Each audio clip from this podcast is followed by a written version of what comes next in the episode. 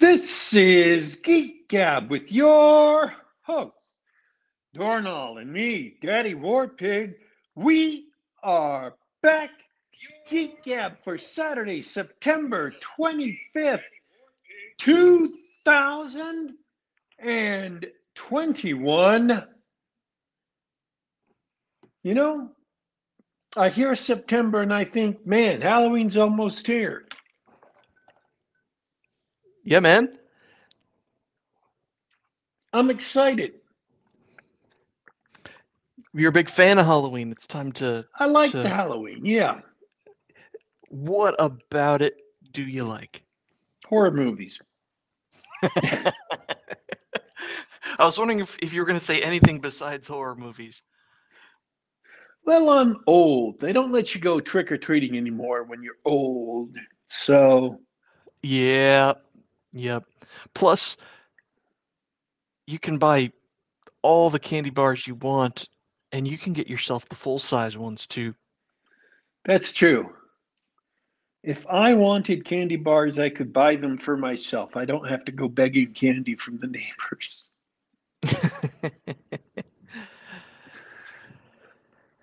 Please, sir, may I have another Three Musketeer? Yeah, I I- tell you what, I, I've got the uh, I've got the opposite experience once I once I grew out of the costumes and the trick or treating, and I did grow out of the costumes. Uh, I never sort of uh, I never thought much of Halloween. It's a great time to hang around with friends or family, watch some horror movies, hand out candy. But uh, I, I've never never been one of the big uh, decorators or costume goers or party goers or whatever. Oh, yeah. We've talked about that on the show before, twice, two years in a row, how like nuts my sister is uh, with these incredible, awesome, just amazing decoration things. So she's going to be putting that up in like four or five days. As soon as October starts, she's going to be putting up her stuff for Halloween this year. Uh, That would be a great thing to show off online. Does she use social media like Instagram or or TikTok or whatever to show off her crafts? I don't know if she shows them off. Uh, she is on Facebook with the rest of the fam, but I have no idea what, if she, you know, publicly shows them off. But she's always ends up in the local paper. Um, people always come around her house. It's like an annual thing now. People are like, "Oh, I read about this house," and they come around and take pictures of it and stuff. She's like this minor local celebrity for her Halloween things. I'm like, that's cool. Last year she did Ghostbusters. That was awesome. Nice. She has those, you know how they have those big, huge animals out in front of a, out in front of the used car lots that stay puffed up because of air being blown through them. Yeah. She had one of those uh, that was the Stay Puft Marshmallow Man. Um, and then she had four kid-sized uh, mannequins from stores that were dressed up like the four Ghostbusters. Uh, Love it. And then lines of uh, lighting that looked like you know, little proton beams going out and zapping him. And then she had on the other side of the sidewalk a huge uh, air inflatable thing that looked like Ecto 1, that looked like the car. You're just like, wow. She had backdrops that looked that were painted up to look like buildings uh, in an urban setting, and it was just phenomenal. I'm like, Dad, girl. And and she plans for these years in advance. So if there's something she needs to buy, she can just start buying them like two or three years in advance, and uh, she doesn't have to like rush and buy them expensively. She gets them for really, really cheap. Uh, and it's a real good time to buy Halloween stuff the day after Halloween. because everything goes on sale, and so she can buy stuff cheaply. Oh yeah, you just you go to that seasonal Halloween store the day after, and when they're when they're packing up and unloading all their merchandise, and just get it. Do you know what she's planning for this year? I have no idea. Well, I look forward to your update in a month, sir. Uh, I'm sure it'll be something spectacular. Um, Uh, it's great. I love this season. Uh, autumn. I I'm an autumn guy. I love the autumn season. Um, early autumn when it's still warm, but you get the cool night air, and the leaves start to turn, and we're officially in holiday season. We can start talking about Halloween and making plans for for the holidays. I love it. It's a great way to end the year.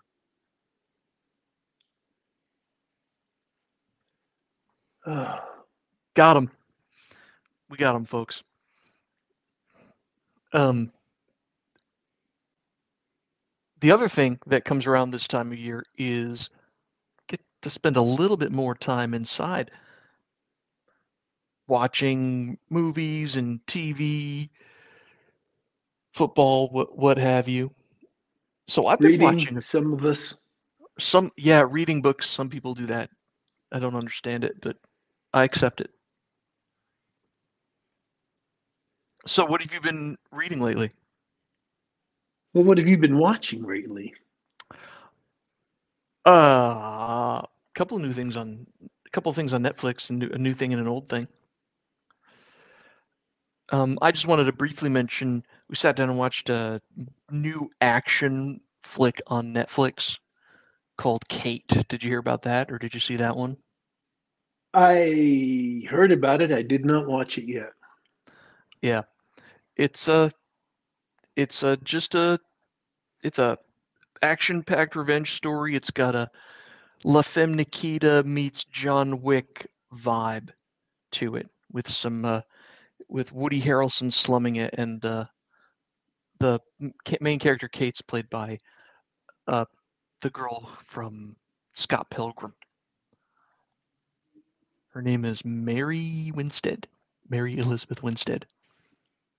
Um, isn't she basically playing the same character she was playing in uh, the Harley Quinn movie? Oh, I wouldn't know. I I didn't see the Harley Quinn movie. Oh, I you could not pay me to see that one. she was playing a character whose family got murdered, so she was out for revenge, and she studied and basically became a ninja. Okay, yeah, that sounds about right. Uh, That's this why I haven't seen it yet. I was like, I've seen Mary Elizabeth Winstead playing this character. That's it. She's typecast now. Yeah, she's it's it's La Femme Nikita style. Uh, she's an orphan raised by uh, man played by Woody Harrelson who trained her to be an assassin, and so she spends the whole movie running around trying to survive because there's the the whole yakuza is after her in Japan. So um, Yep. That's the exact same character from there the you go. Harley Quinn movie. There you go. Uh, so she's typecast now. Uh, that's it. I'm not saying it's a bad movie. I'm just saying that's what dropped my interest in it. It's like, oh, I've seen her doing this before. Yeah, uh, it's it's actually a it's an okay movie if you like the action. If uh, if you know waif girl action doesn't bother you too much, you know she there's some really cool gun battles and knife battles, but when she does the hand to hand stuff, it, it's that usual Hollywood. Mm, I'm not sure if she could actually take those guys uh, staging, but uh, but the action's fast, it's fun, and uh, uh, I give it a eh. You know I'm really picky about my movies anyway. I I I definitely sat through the whole thing. Um, and Woody Harrelson's giving way more gravitas to the film than you think it would get or deserve. Yeah, that's kind of like putting Woody Harrelson in Gravitas. Wow. yep. Hey, he's at that age and, and that level of experience where at, he can do that now. Him of all people. Um, the other thing I've been watching is, or, or, the other thing I watched, I've been meaning to watch this for a while, is uh, the Ballad of Buster Scruggs. Did you see that one? I have not seen that one. Well, I want to talk a little bit more about that because I thought it was really great. I don't know how I missed it. It uh, came out in 2018, and it was written. Has it really been three years? It has. Mama. Uh, written, directed, produced by the Joel and Ethan Coen, the Coen brothers. I, I, I guess I'm a fan of them. I, I like almost everything I've seen that they've made. Um, it is a anthology of six westerns, and I, I guess I don't have that much to say about it. Uh, so it's six different stories with a bunch of uh, different actors, great cast. It's the source of that famous meme picture of James Franco standing yeah. up, standing on the in the gallows with a noose around his neck, looking over at the guy next to him, saying, "This your first time?" That's the uh, second story, the cowboy. Do the do the sor- stories intersect at all? No. It's just uh, five or six different stories. Some of them, uh, there's a couple of them I believe that were actually adapted from stories. Uh, there's a Jack London story about a quiet valley that a gold prospector comes in, and he he you know things happen, and uh, that was a that was a pretty good one, but it was a little weird. Uh, it was mostly just Tom Waits being a cranky old gold rush prospector. But that... yeah, well, let, let me go over it a little bit in detail. Like, like the first the first story is the actual Ballad of Buster Scruggs. Buster Scruggs is a one of these fastest gun in the West types, right? And he uh, he's the guy that you might see on the on the cover you know, dressed in white, playing guitar on his horse, right?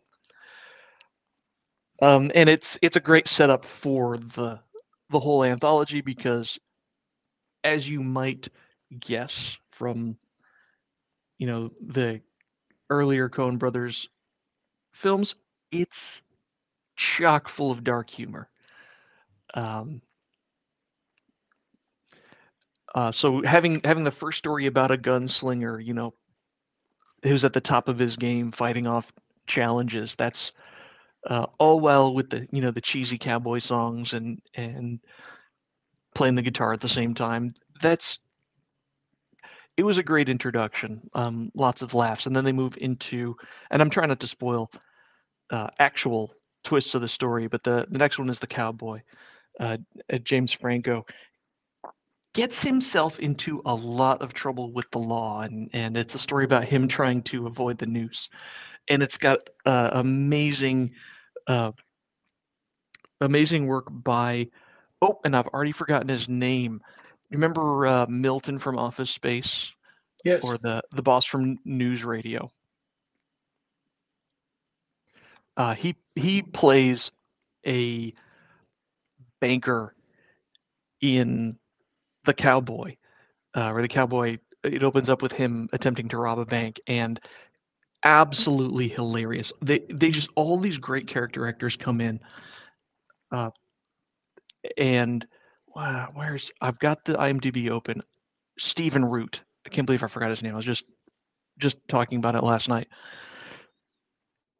Awesome cameo by him. Oh, that's got that story's got a, a fun twist, and it's all dark. There's another story, uh, a bizarre story about an entertainer played by Liam Neeson, and he's traveling around the West with a quadruple amputee who um, recites poetry and, and does drama and stuff. So they you know they're just going around as entertainers with the hat, hat in hand, trying to make money. I can't say anything more about that without spoiling it. It's just a really strange one.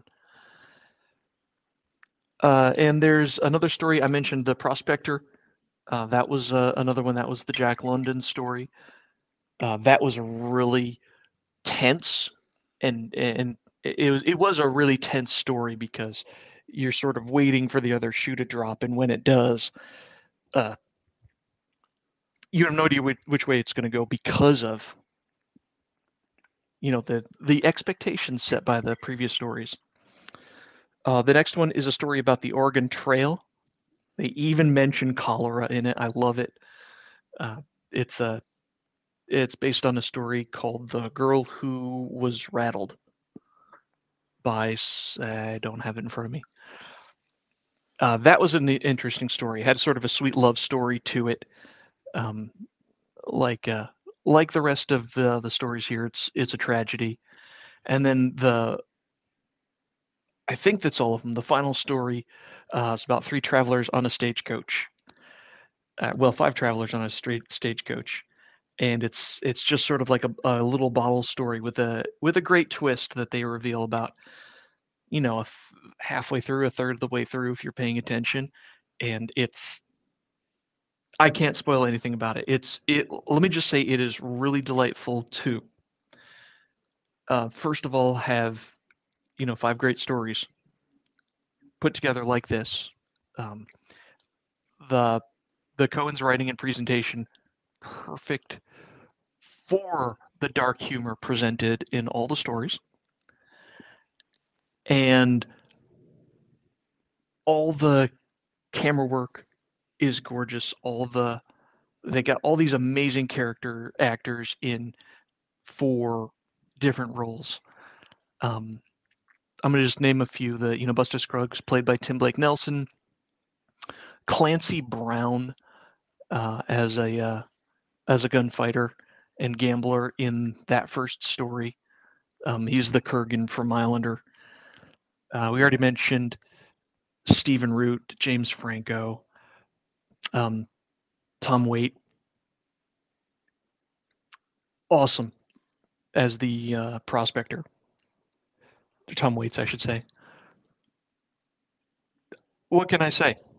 Absolutely uh, weird. It was weird. It's a little bit long because it's six uh, short stories.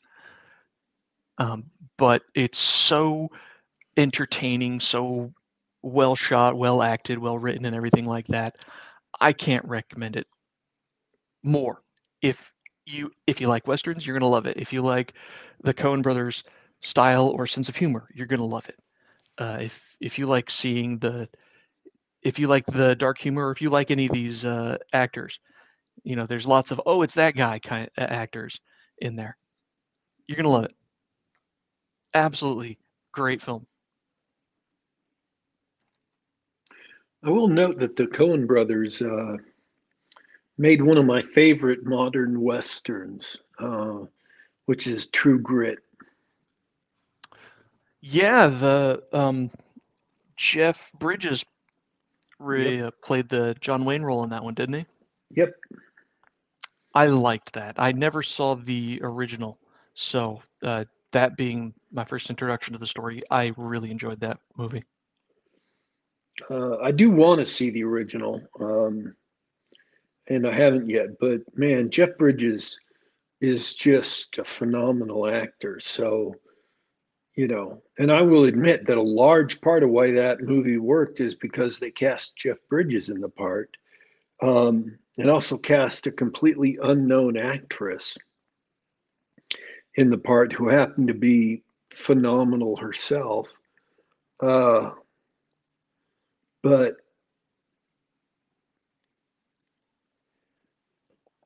that's part of being a good director is putting the right people uh, in the right parts so that they can make your movie come alive. Um, so the Coen brothers are are they're kind of their own tornado almost moving its way through Hollywood. And they don't seem to stop for anything else other than what they want to do. And they're very lucky they've had a career like that. I don't know that they've had an out and out turkey um, as far as making a movie. They've made some movies that aren't, they're not as, they're not aimed or trying to be popular movies. Um, but all of their movies are high quality. They haven't made movies that are, you know, that suck. Uh, yeah, just going to Joel Coen's director credits. Absolutely, there's so many good movies in here. Um, if, if you're curious, if you don't know who I'm talking about, um, the their their probably best known films are Fargo and The Big Lebowski. Yep. Absolute classics. No Country for Old Men, which that's a controversial one because it's a strange Cormac McCarthy story, but the uh, the actual I mean the filmmaking in that is outstanding. Burn After Reading, did I thought that one was hilarious. Did you ever catch that one? I, you know what? Of all the movies you've mentioned so far, that's the only one I haven't seen. Yeah, that was uh that was a hoot. Um, and Hail Caesar, absolute hilarious takedown of the communist invasion of Hollywood. Really, really funny. And of course, the Ballad of Buster Scruggs. Yeah, they're they're outstanding. no Country for Old Men was a really. It is absolutely not my cup of tea because I like movies where heroes arise and heroes win. Uh, and I know it's Cormac McCarthy, Cormac McCarthy's story. Um, but I pointed this out to a friend of mine that what the story was really about was where the hero let himself be defeated by the villain and so got away. You know, spoilers for a what, 10 year old movie now? 2007. Oh, 14 year old movie. Yeah, spoilers for a 14 year old movie. Sorry. If you haven't seen it by now, then you're acquiescing to spoilers. The uh, statute of limitations has run out a long time ago. Um, but it, it's a movie that's really about when the hero uh, chooses defeat. Um, he's just scared off by the villain, and because of that, the villain gets away with everything, and the hero just kind of diminishes. And he lives, but he only lives because he lets this really grotesque bad guy escape.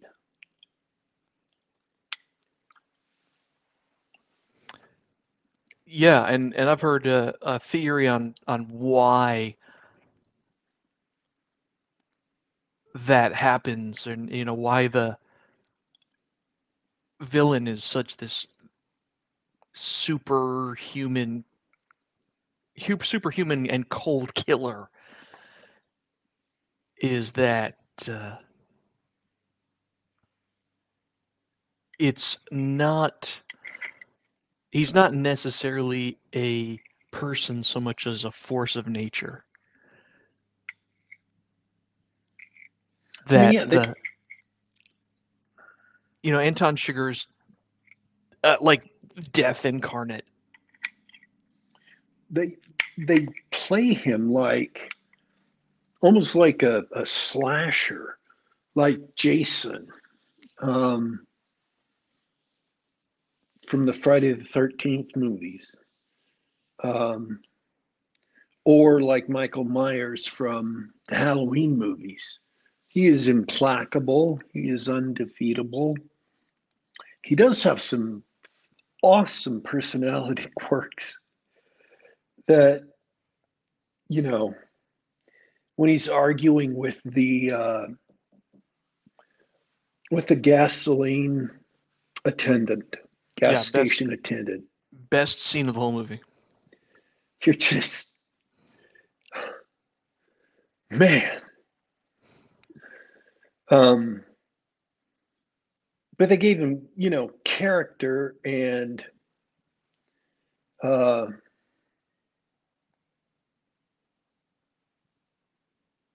he is implacable and is undefeatable as Jason and Mike Myers without being as uh, lacking in personality. He's got a lot of personality and quirks, and it made it worth watching him. But at the same time,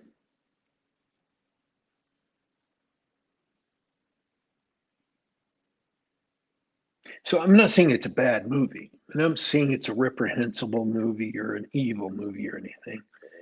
Um, I mean, it's a skillfully done movie as far as the actors and the director. Um, it's it's really really well done. No Country for Old Men. It's got Tommy Lee Jones in it playing the uh, main hero, which you know he did a phenomenal job. It's got Thanos and Cable in it as the other guy, Josh Brolin and he did a phenomenal job. But uh, I just, I am philosophically and personally opposed to the ending that the movie had. And I could understand why a writer would put that ending in but I still think it's a terrible ending. Strange, isn't it? I think I think a lot of people were really turned off by that. Uh, I I think even if you wanted to have a downer ending, which isn't I mean most people don't want a downer ending, but even if you wanted a downer ending, having him catch up with Chigurh in you know being killed by him, right? That would have that would have been I think a more satisfying downer ending for most people. So, yeah, I mean, it's a movie I'm glad I saw. It is not a waste of time to to watch. I would recommend people who uh, who like thrillers. I mean, it's a fabulous thriller. Absolutely, I would recommend people go see it if they like thrillers. Um, but uh, uh, it's it's not a upbeat movie. so yeah, I'm glad I saw it once. It's not a movie I'd go back to um, again and again. It'd be one of those movies that you got on rental at Blockbuster. And you'd be like, oh, well, yeah, that, that was worth the, you know, buck 99 or 99 cents to rent it. I'm okay.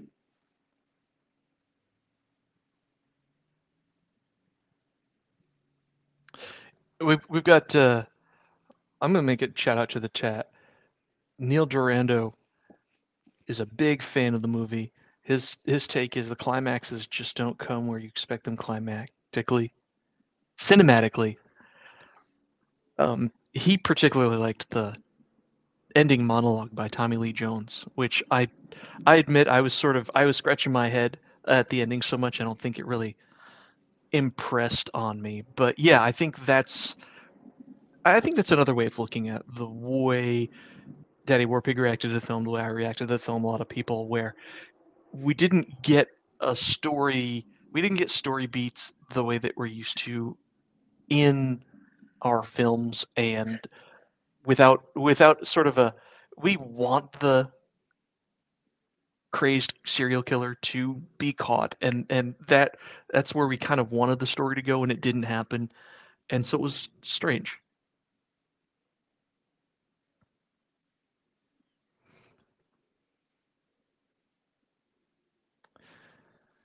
Yeah, even in slasher movies, uh, the slasher gets caught or killed or driven off or whatever until the next sequel. right Obviously, this is never going to be a sequel because it's just not that kind of movie. Um, or it's never going to have a sequel. Uh,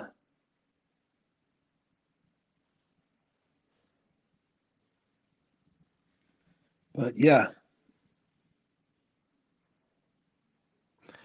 yeah uh i don't know. I've i've reread the monologue at uh, at the end by tommy lee jones and you know what?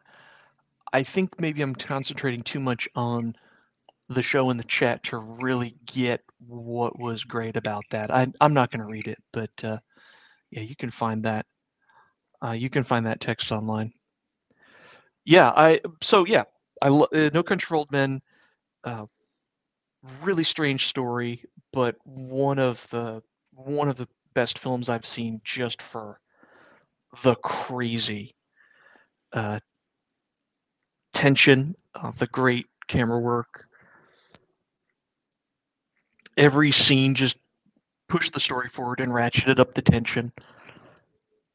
I mean, and just for the, uh, you can stop watching the movie after the gas station, as far as I'm concerned, because it's not going to get any better than that. Uh, anyway, that's what I've been watching. I, I think I'm, I think I'm going to go on a Coen Brothers marathon. that's how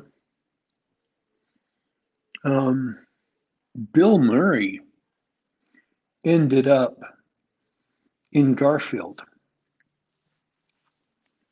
What? was be was because of the Cohen brothers. See, the Coen brothers who made Fargo, their names are spelled C O E N, Coen. Mhm. The Cohen brothers who made Garfield are spelled C O H E N, Cohen. and he wanted to work with the Coen brothers, just like desperately. He loved their movies. So when somebody called him up and said, Hey, we got a spot for you on this Cohen Brothers movie, he signed up. Wrong Cohen Brothers. So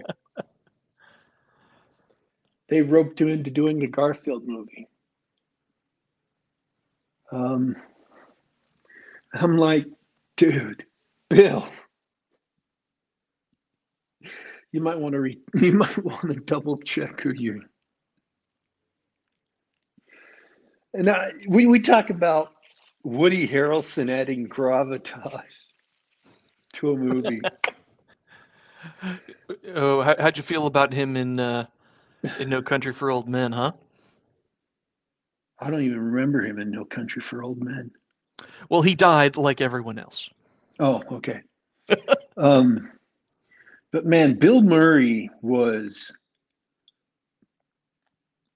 you know, Bill Murray in uh, the Garfield movie was. It, it's like having Brooke Shields as your prom date. If you show up to your prom with Brooke Shields or Cindy Crawford or Dietzen Crows or, you know, Laetitia Casta. It is just so far over the top, out of the league of what you would need to impress everybody that it becomes almost a joke, you know? Mm-hmm. You're just like, what the hell?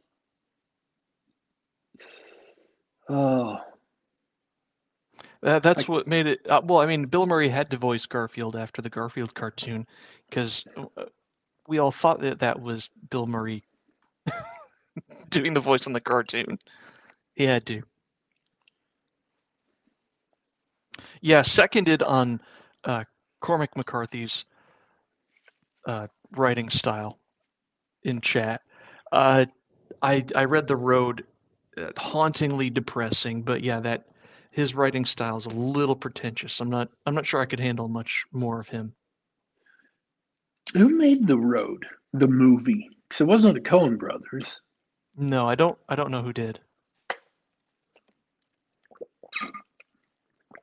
That was a uh, really depressing movie. That was like a movie that should have a warning label against suicidal people watching it.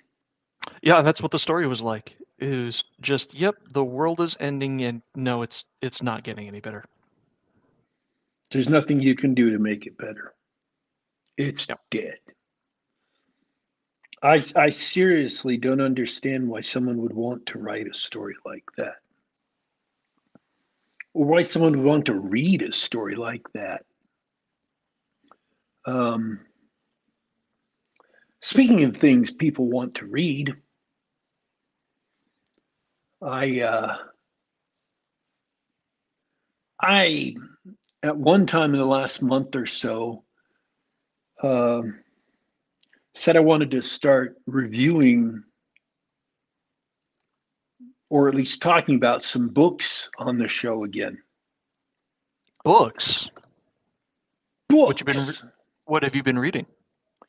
I went and read uh, three things. Actually, I read several more than three things, but what I went and read that I want to talk about is the Belgariad,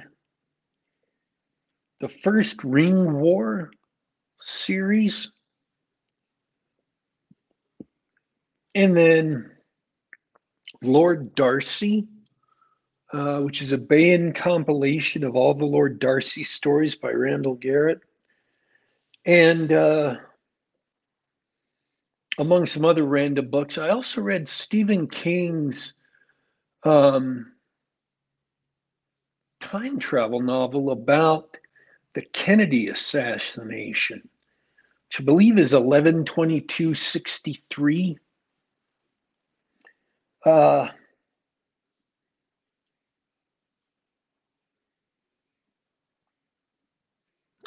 Where shall we start?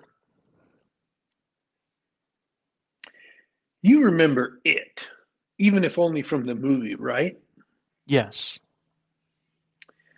Well, 112263 starts out with a guy in a silver trailer who has a hamburger joint in it, kind of like uh, Wingers. And he sells burgers really, really cheaply. And everybody comes in and eats there because one, yeah, they're cheap, but two, they're also the best burgers around. People joke about him selling cat or, you know, dogs or whatever because they're so cheap and they've been that cheap for decades. And the English teacher at the local high school one day he takes him and takes him into the back of this silver trailer and has him walk down the stairs into the back. And he walks into a portal into 1958. Same right. town, same place that the trailer will be. And he walks across the street and gets a a Coke at this uh, shop, and it is just amazingly tasty. Um, because the sh- Coke's made with real sugar and it doesn't have preservatives in it. And so it tastes so much better than the stuff that you could buy nowadays. Um,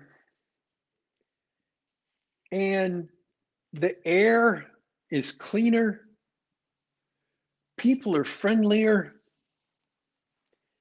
There's uh,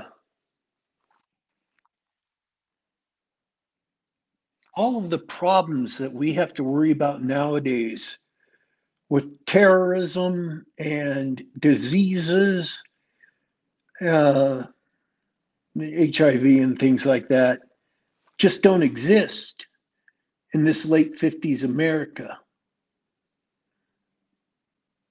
And his friend wants him to go back in time and prevent the assassination of John Kennedy, of President Kennedy. Uh, I should say this diner and the little town that it comes out in, it's a small Texas town. And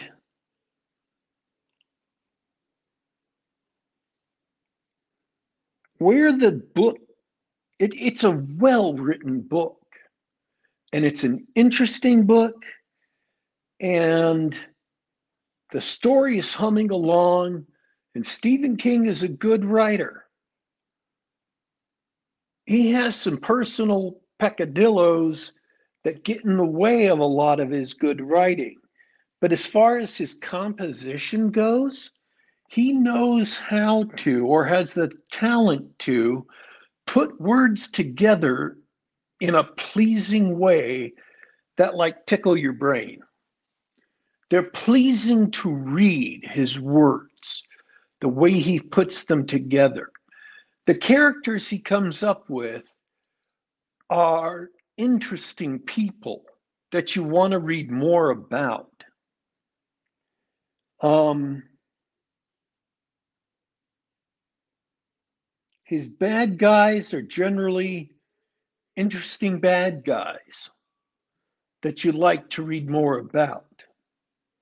And even if his plots go off the rails, which happens a lot of the time, I don't want to sugarcoat it. Um, his stories go off the rails a lot of the time, but he has made some great books that are really kind of landmark books in the thriller or horror genres. And he's made some legendary books. Uh, Firestarter, Cujo, um, oh, the one that got made into a movie with uh, Martin Sheen, The Dead Zone. Uh, he has made some really great books. Uh, the Shining, the book. Um, this book is a great book up until you get to Dallas where the guy's going to just keep an eye on Lee Harvey Oswald as he's getting ready to uh, assassinate President Kennedy.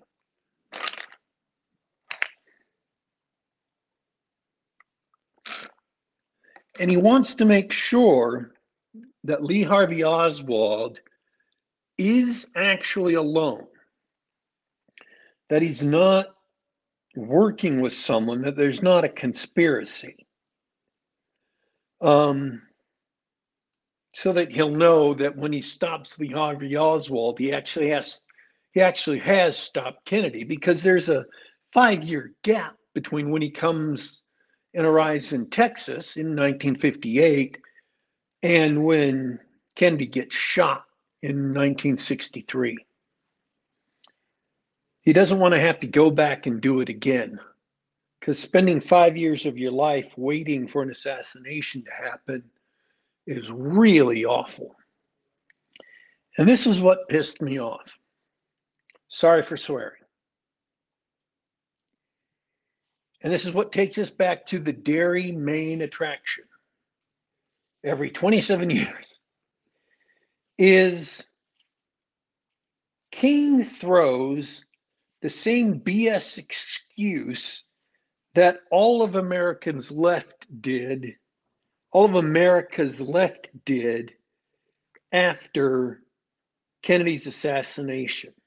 So they couldn't accept, could not accept that President Kennedy was assassinated by a leftist, by a commie. So they had to change it to be that Kennedy was assassinated by a spirit of violence, a spirit of right wing hatred hanging over the city of Dallas. And that, that's why Kennedy was shot. That it wasn't this jerk who had defected to Russia, gotten married, and come back to America because he couldn't handle being manual labor at a plant in Russia. They just couldn't accept it. They had to blame it on the right wing. And the only way to blame it on the right wing, because there were no right wing people who actually had done it, they just had to blame it on the specter of violence. Well, in Derry, in the novel It, the adults in the city were all bamboozled. They did not see or understand the bullying and violence that went on in the city, as exemplified in the case of the Losers Club with Ace, uh, who was a greaser bully who went way beyond bullying into assault, cutting words into people's bodies and you know well into physical assault and criminal activity, um, almost attempted murder. So, if you can see where I'm going with this, Stephen King took this notion of it being Dallas's fault, literally the city of Dallas with this aura of crime and just said that Dallas is Derry. That, like Derry, it had a creature living in it that made people act out and get violent and that it was literally this evil creature that was to blame for so many things, including making or pushing, excuse me, uh, pushing Lee Harvey Oswald over the edge into assassinating Kennedy. it was all Dallas's fault, the city, or this spirit of violence and vileness in the city, uh, not Harvey Oswald on his own. Now, you could say that that's uh, what they call a throw the book against the wall moment. Uh, my books are ebooks in my phone, so I don't want to do that. Um, because my phone's an expensive piece of electronic equipment. Uh, and I just finished out the book. But that's where I that's where I checked out of liking the book. His characters were still interesting, they were still likable, his prose was still enjoyable, but that was when his peccadillos as a leftist just took it too far. I'm like, no, that is BS. Probably most people wouldn't have recognized what was going on there. Probably it would have flown over their heads, and that's fine. If they didn't know it, didn't recognize it, and uh, were able to just wa- read the book and not get aggravated by it, then I'm I'm happy for them. As for me, that was the killer moment that drove me over the edge. You took a great idea in a really good and enjoyable book and an interesting time travel notion uh, with interesting consequences and you flushed it down the toilet. And that's where i had to just mentally check out of loving the book. It's sad but again stephen king is actually a good writer he's a good sometimes brilliant writer. He he um, knows his craft. In other words, he knows his craft. He was born with talent, uh, impressive talent. And his book on writing, uh, I constantly hear lauded by writers, uh, and not left wing writers solely. Um, you know, if you hear people, actual selling writers, talk about what books about writing they recommend, his book is is very frequently cited by all sorts of people.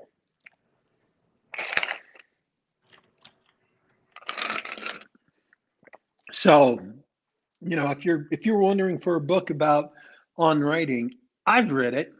Well, technically I listened to the audiobook, but yeah. I hear all kinds of people recommend that book. So you might want to check it out just on strength of, you know, massive numbers of recommendation, including my own.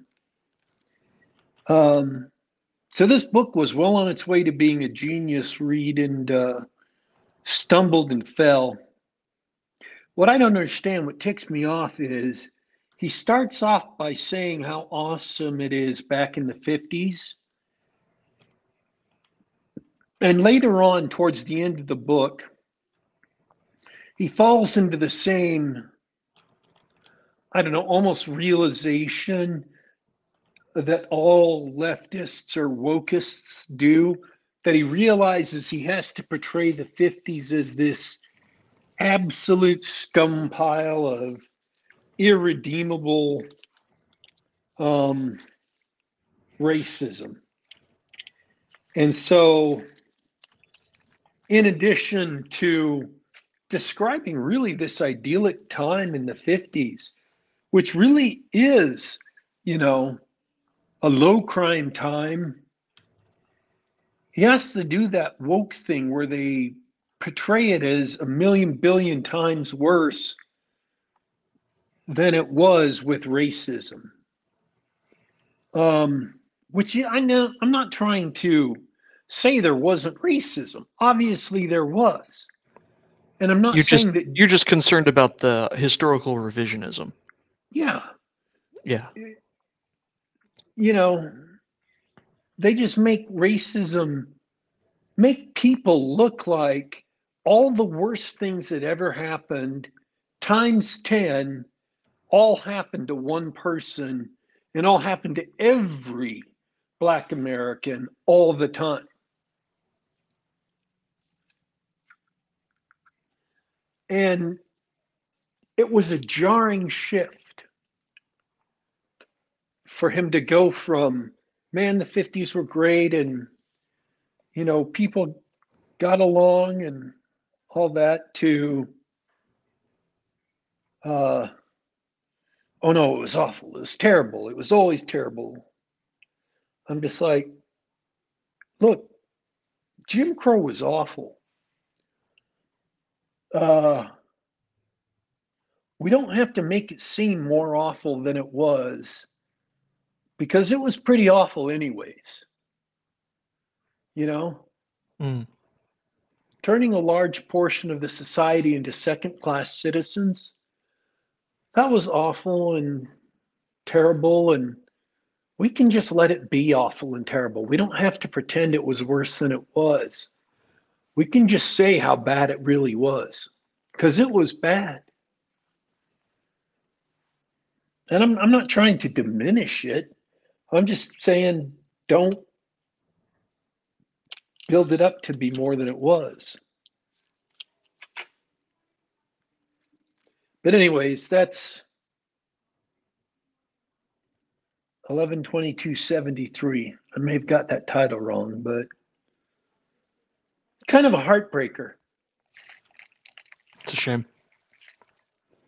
Um, but really, it does have some great stuff in the book.